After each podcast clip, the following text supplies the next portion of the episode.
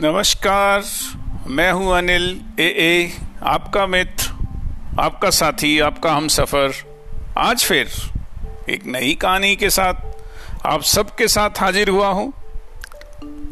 चलिए शुरू करते हैं एक नई कहानी। ये कहानी महाभारत से है और ये एक संध्या की बात है। सभी पांडव भाई भोजन कर रहे थे, आसन पर विराजमान थे। और पुराने ज़माने में जो दीपक जलाए जाते थे और उनकी रोशनी में ही सारे काम हुआ करते थे, तो वो भोजन कर रहे थे और अचानक तेज आंधी आई और दीपक बुझ गए। तो अक्सर ये होता था कि जब दीपक बुझ जाते थे तो भोजन लोग करना बंद कर देते थे।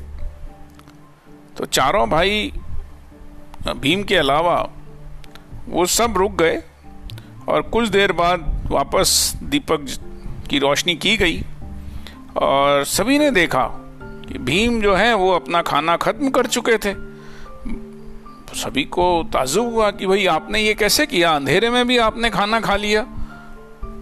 बोले इसमें कोई बड़ी बात नहीं थी, ये तो मुझे पता था कि यहाँ पे पत्तल है और यहाँ मेरा मुंह है और ये तो अपने आप हाथ और मुंह का संबंध है, ये कॉन्शियस नेस है, ये तो इसमें कोई बड़ी बात नहीं है, तो आराम से हो गया।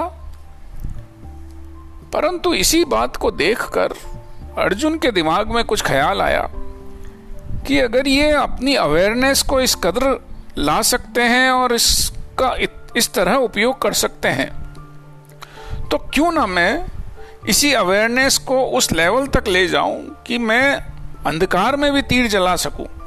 क्योंकि ये बात तो सही है कि ऑब्जेक्ट ज़्यादातर समय में फिक्स होता है, मुझे पता है कि कहाँ पर वो तीर का निशाना लगाना है, तो चाहे मैं खुली आंख से लगाऊं, अंधकार में लगाऊं, तो मैं लगा सकता हूँ। और उन्होंने इस बात के लिए प्रयास किया, कोशिश करते रहे। एक बार संभव सफलता नहीं मिली, दूसरी बार नहीं मिली, तीसरी बार नहीं मिली, चौथी बार नहीं मिली, पांचवी बार नहीं मिली। काफ़ी बारंबार बारंबार उन्होंने प्रयास किए और काफ़ी प्रयासों के बाद उस विधा में वो पारंगत हो गए और वो बिना किसी वस्तु पर को आंख से देखे, एक बार देखने के बाद वो उस पर तुरंत निशाना लगाने की क्षमता उन्होंने उसमें हासिल की। और इवन यहाँ तक हासिल की कि अगर कोई उसे डिस्क्राइब कर दे तब भी वो उसको निशाना लगाने की पारंगत उन्होंने उसमें हासिल की। तो कहने का मतलब, इस कहानी से हमें छोटी सी एक सीख मिलती है कि अगर हम अपने मस्तिष्क को, अगर हम अपने कॉन्शियस को, हम अपनी अवेयरनेस को इस लेवल तक ले आए और थोड़ा सा प्रयास करें, तो शायद हम छोटी छोटी चीज़ें जो अक्सर दिनचर्या में हम ऐसे ही इग्नोर कर देते हैं, उनसे बहुत सारी कुछ चीज़ें सीख सकते हैं और अपने आप को और पारंगत कर सकते हैं। और ये एक बहुत बड़ा अवसर है। लॉकडाउन, कोरोना वायरस के समय में हम सभी के साथ आया है अवसर कि हमें अपने आप को बैठकर सोचने का।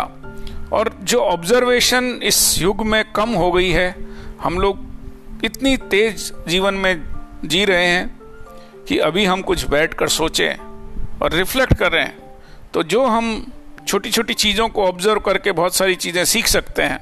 जैसे घर के बाहर रखा गमला, बालकनी में रखा वो पौधा, उन छोटी छोटी चीज़ों से, उन खिलती कोपलों से, उन पुष्पों के खिलने से हम बहुत सारी चीज़ें, बहुत सारी नई ऊर्जा प्राप्त कर सकते हैं, नया ज्ञान प्राप्त कर सकते हैं।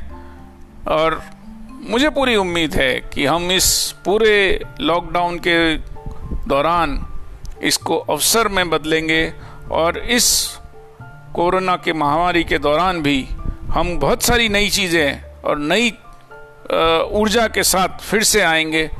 धन्यवाद। हम फिर मिलेंगे नए एपिसोड के साथ कल। फिर आपका मित्र, आपका दोस्त ए ए अनिल। नमस्कार, शुभ रात्रि।